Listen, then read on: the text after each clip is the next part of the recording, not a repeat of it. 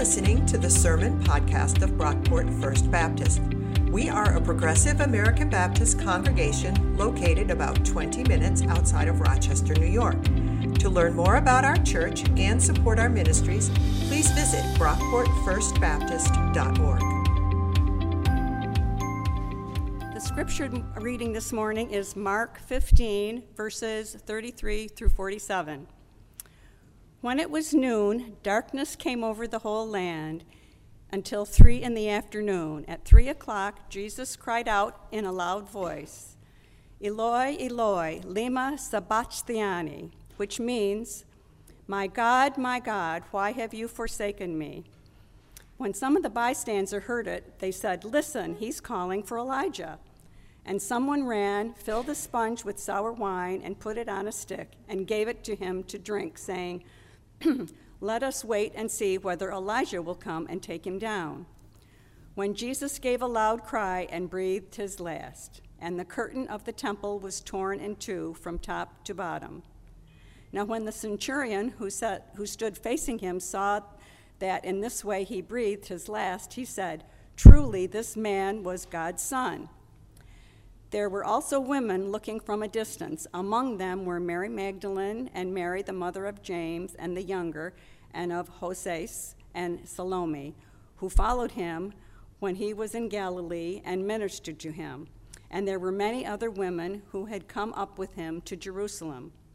When evening had come, and since it was the day of preparation, that is, the day before the Sabbath, Joseph, Joseph of Arimathea, a respected member of the council, who was also himself waiting expectantly for the kingdom of God, went boldly to Pilate and asked for the body of Jesus. Then Pilate wondered if he were already dead, and summoning the centurion, he asked him whether he had been dead for some time. When he learned from the centurion that he was dead, he granted the body to Joseph. Then Joseph bought a linen cloth, and taking down the body, wrapped it in a linen cloth, and laid it in a, t- and laid it in a tomb that had been hewn out of rock. He then rolled a stone against the door of the tomb. Mary Magdalene and Mary, the mother of Joses, saw where, saw where the body was laid. The word of God for the people of God. Thanks be to God. And my apologies for my pronunciations. oh, thank you for that reading, Cindy. I was going to say, I didn't know you spoke Aramaic. That was great. that was excellent. Excellent pronunciation. Oh, man. so, uh, today marks a bit of a milestone uh, in our study of the Gospel of Mark. Uh, we've been in this book for over a year now, uh, if you can believe it. Uh, we started uh, reading Mark together back last September. September last year, and we skipped a few weeks here and there. We had some holiday services. We had a few weeks where we kind of veered off course from Mark. But today is our 52nd Sunday in the Gospel of Mark. Maybe overkill for a book that's only 19 pages long, uh, but I digress. Um, we have been in this book for a year 52 weeks, and we've only got two more to go, you guys. Just today and next week, and we are done with the Gospel of Mark. So that's a little update. Um, last week we looked at the crucifixion of Jesus. Uh, we, we talked about how Mark presents the crucifixion as a coronation, uh, a crowning ceremony. He uses all this royal language and imagery, stuff like robes, a crown, you get the, the expensive wine mixed with myrrh, all sorts of stuff that would have been very familiar to Mark's audience as like royal stuff. He takes Jesus' execution and turns it into a coronation to show how Jesus transforms defeat into victory.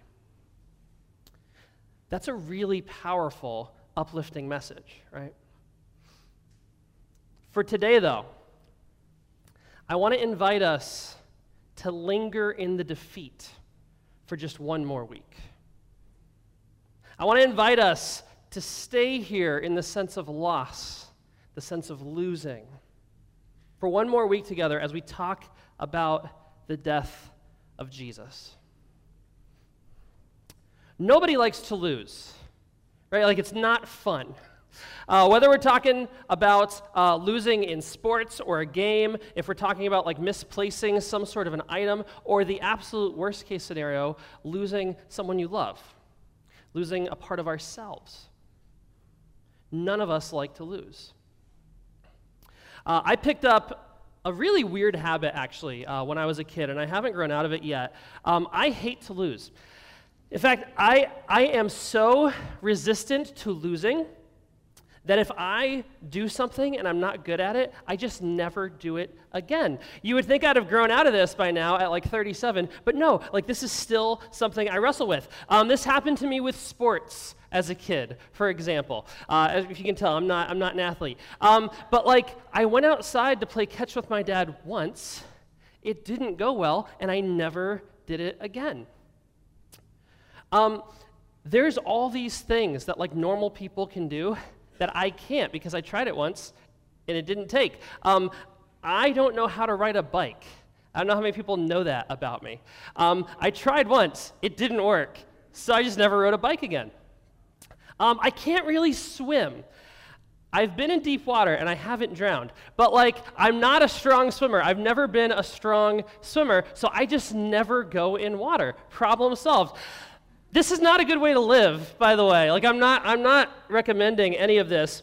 I'm just sharing this to illustrate this little quirk of mine, how much I hate and am resistant to losing.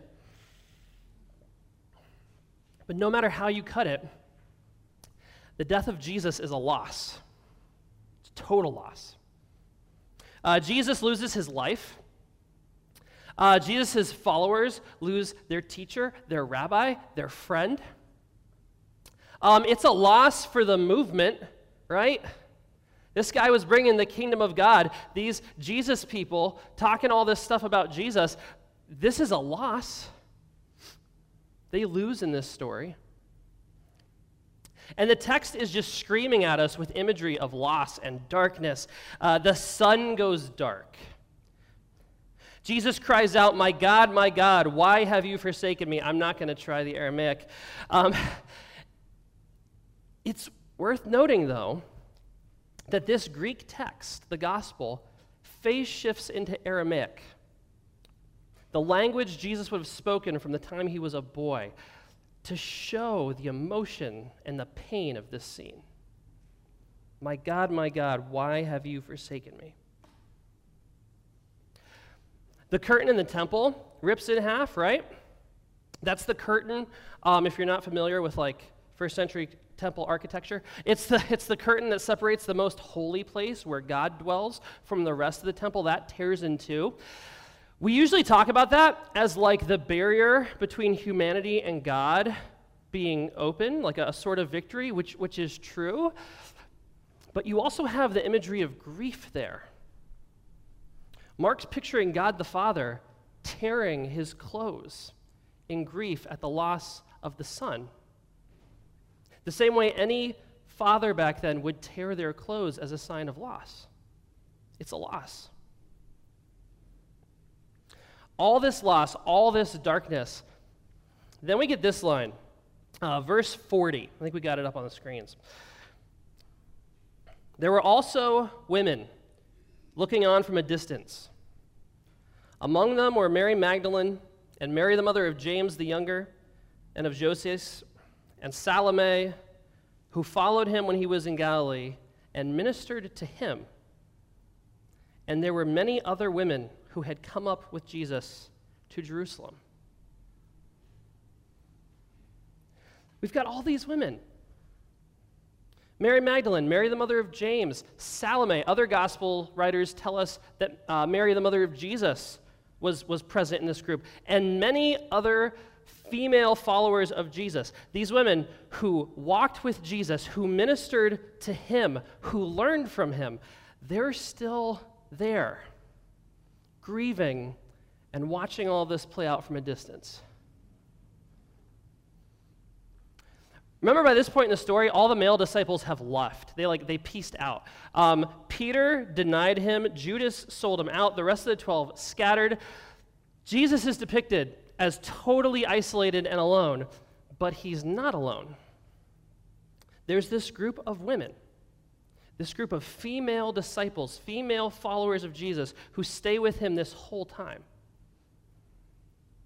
And they're there when he dies to ensure he gets a proper burial. Why do these women stay with Jesus when all the men scatter? Like, why, why don't they just run off with their tail between their legs, like Peter and all the other disciples with an XY chromosome? Why do the women stay? There's probably a number of like answers we could give, right? Like we could we could speculate. It could be that women are just braver than men, right? Any any girl power? Woo. Yeah, there you go. I'm not pandering at all. It could be that women are just are just braver than men. That actually tracks with my experience most of the time. Um, it could be that the men have more to lose.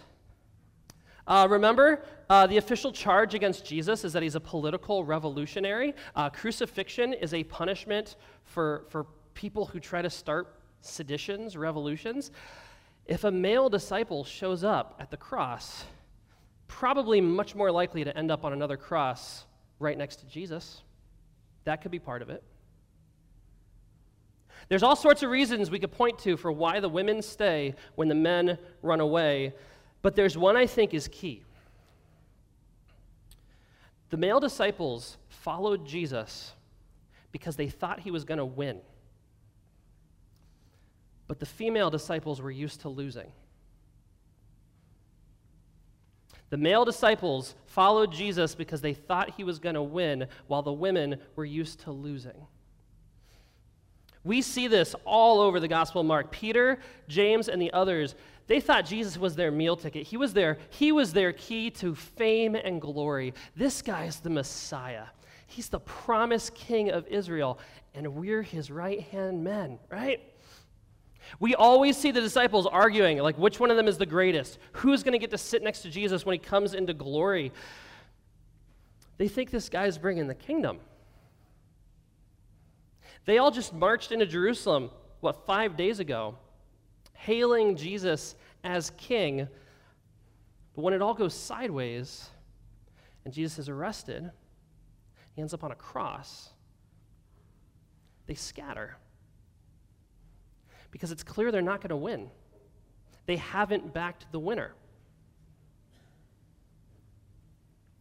The men scatter because they were in this to win. The female disciples stay because they're used to losing. Think for a minute about the experience of the women by the cross. Not just on Good Friday, but like their experience in life.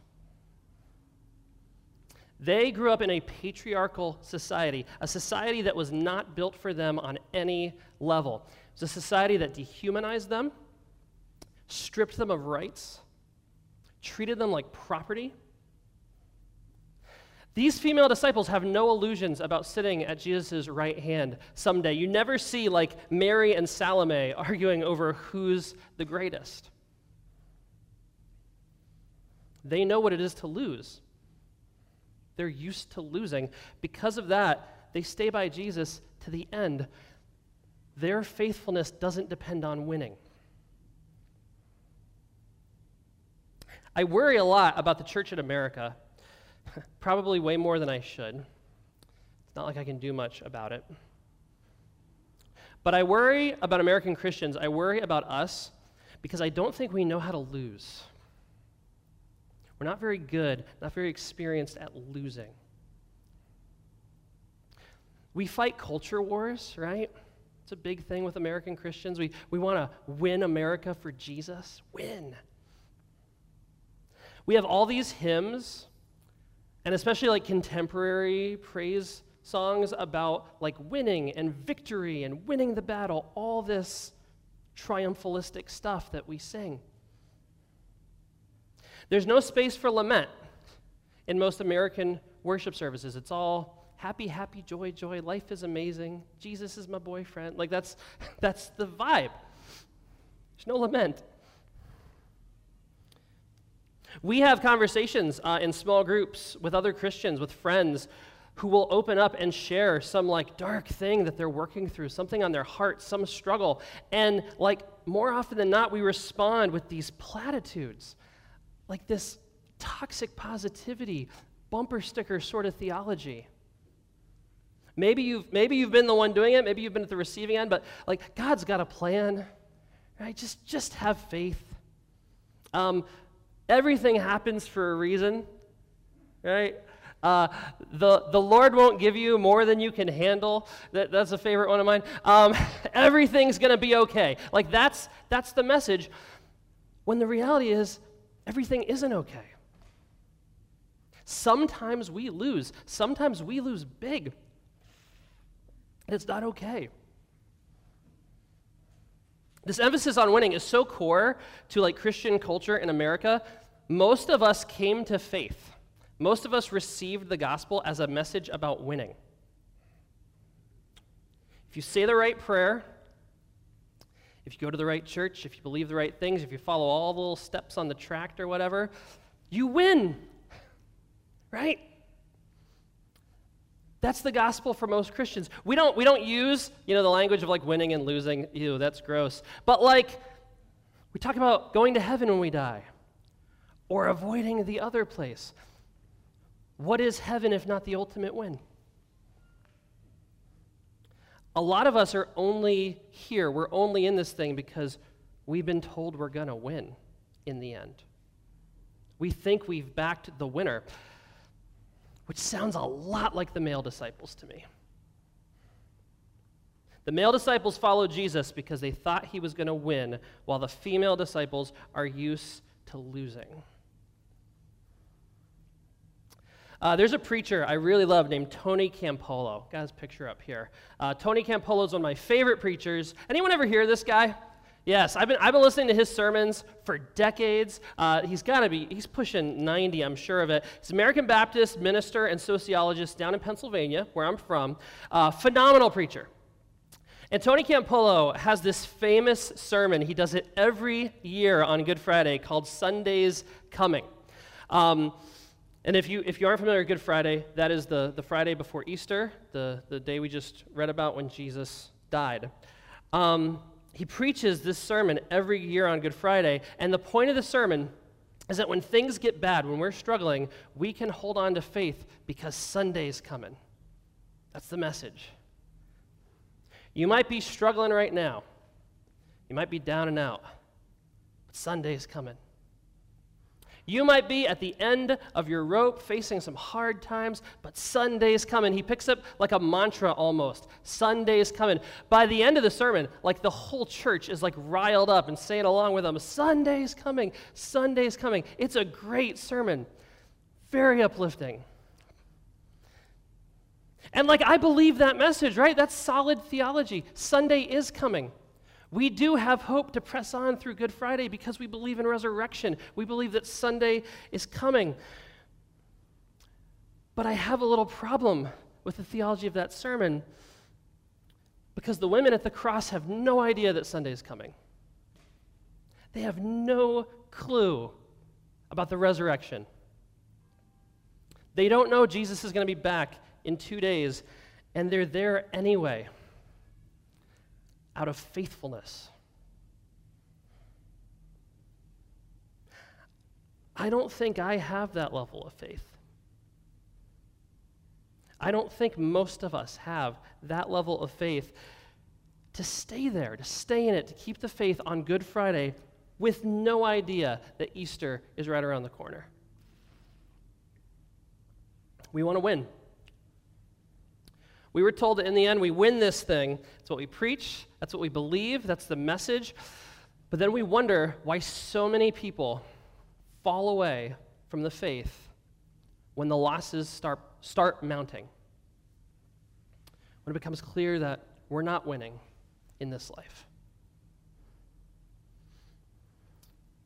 We talk a lot about justice here in our church uh, racial justice, economic justice, social justice. These are really important values that are deeply rooted in our faith.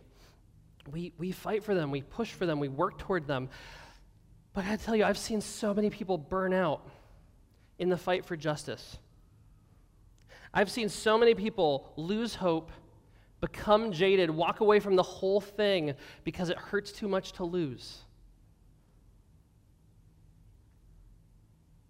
Do you know that every four days, five people die in the desert at our southern border trying to get into the United States? Every four days, five immigrants trying to get to America die in the desert. I learned that stat from a pastor uh, when I was at that conference in Kansas City a few weeks ago. Um, it's a pastor from Arizona who's been working with the immigrant community, the undocumented community there, for over 20 years, um, helping people get their basic needs, needs met, helping folks find work, helping people uh, get documented, helping reunite families that were separated uh, along the journey. He told me that statistic, and I was like, How do you do it? Like, how do you keep showing up for a quarter century with stats like that? With all the setbacks, all the heartache, how have you not burned out yet? And his response floored me. He said, When I started working with immigrants, I had no illusions about winning. I knew there'd be challenges. I knew there'd be setbacks. I knew we weren't going to solve the problem of U.S. immigration policy, but I'm in this work anyway because God called me to it. I'm in this work anyway because God called me to it. He has no illusions about winning.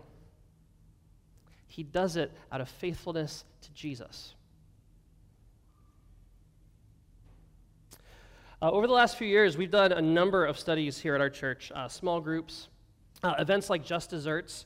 Um, we've read White Fragility together. We've read Color of Compromise, small groups around the topic of, of racial justice. Uh, we've talked about systemic racism.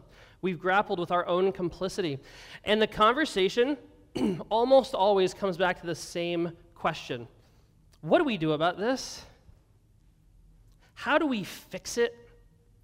How are we going to win the fight against racism in America?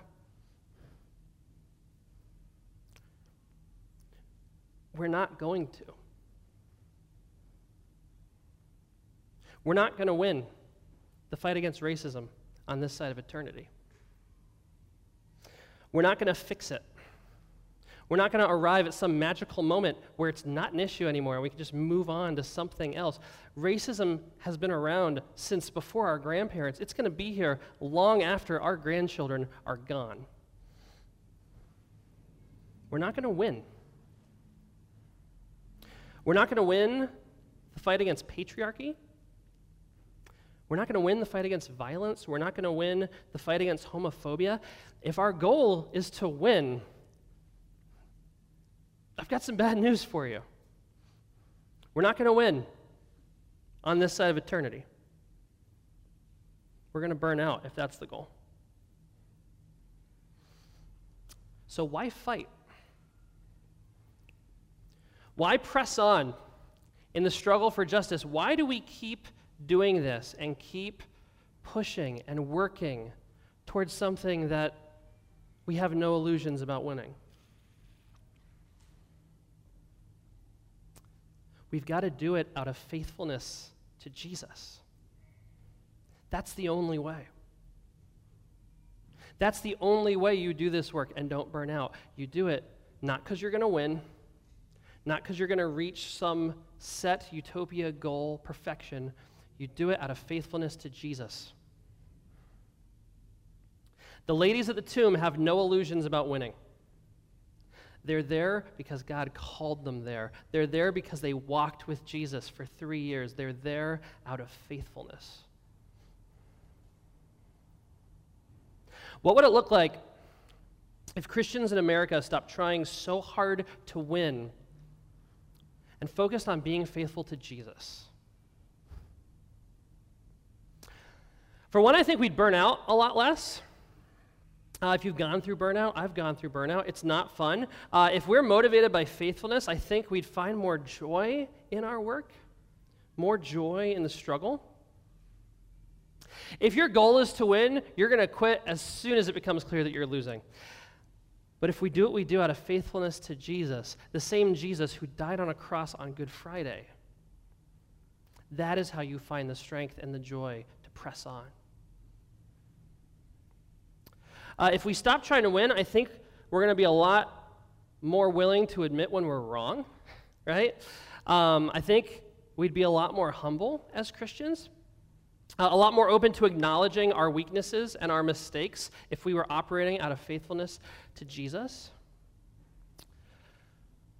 Christians who aren't trying to win have no need to wage a culture war.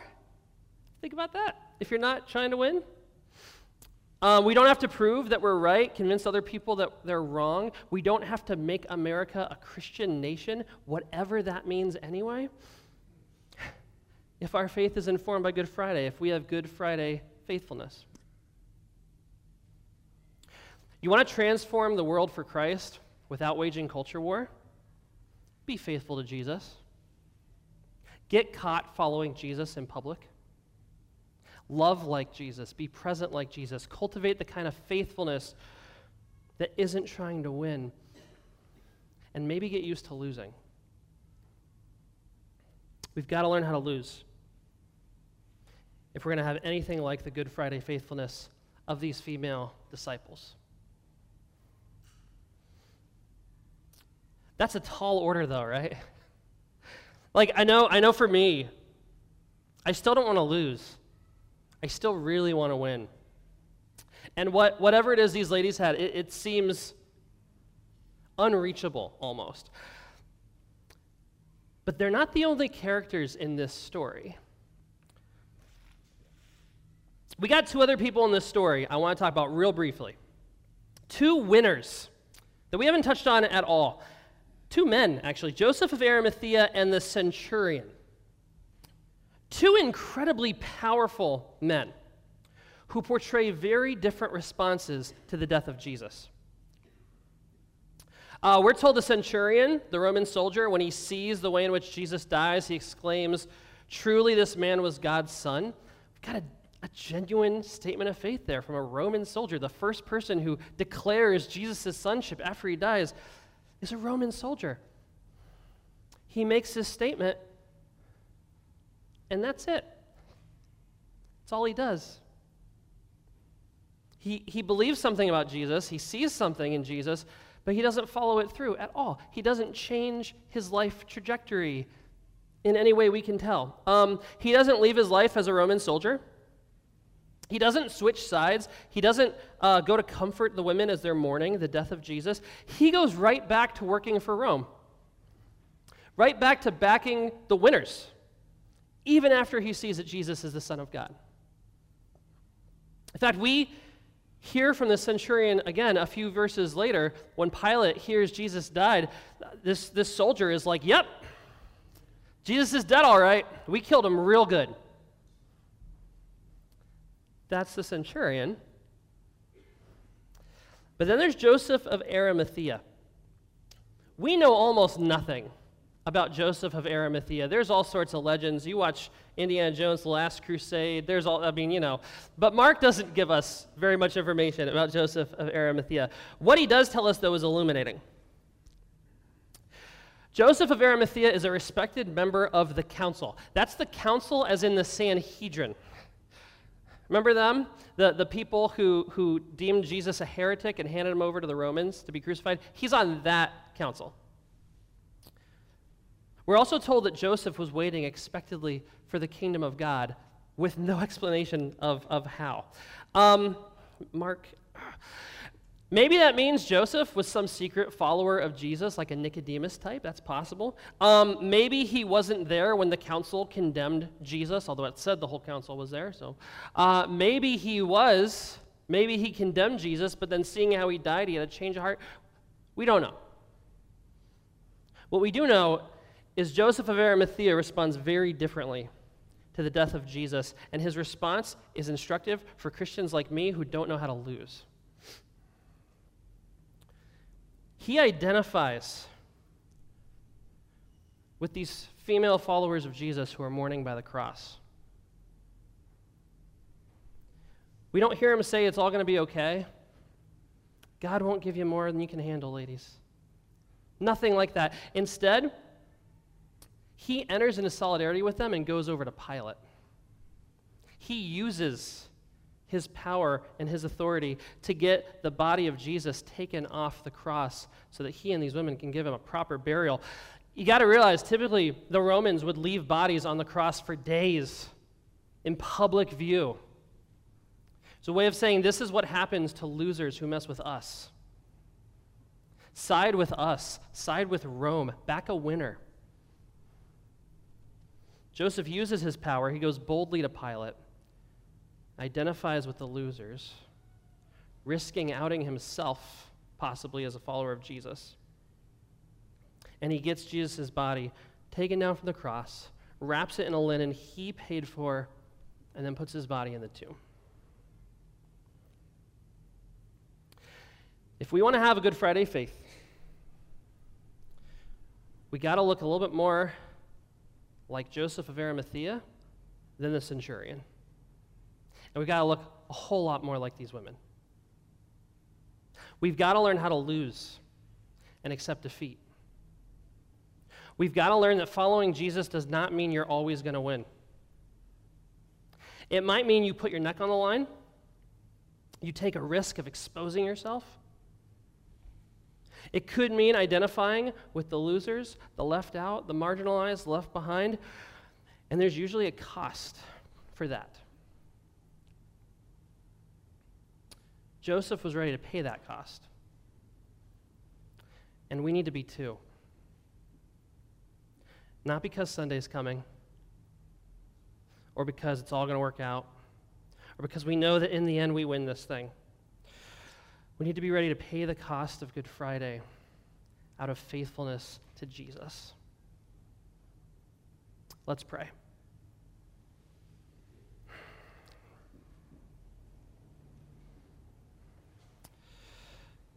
God, we thank you for the gift of Jesus and his faithfulness.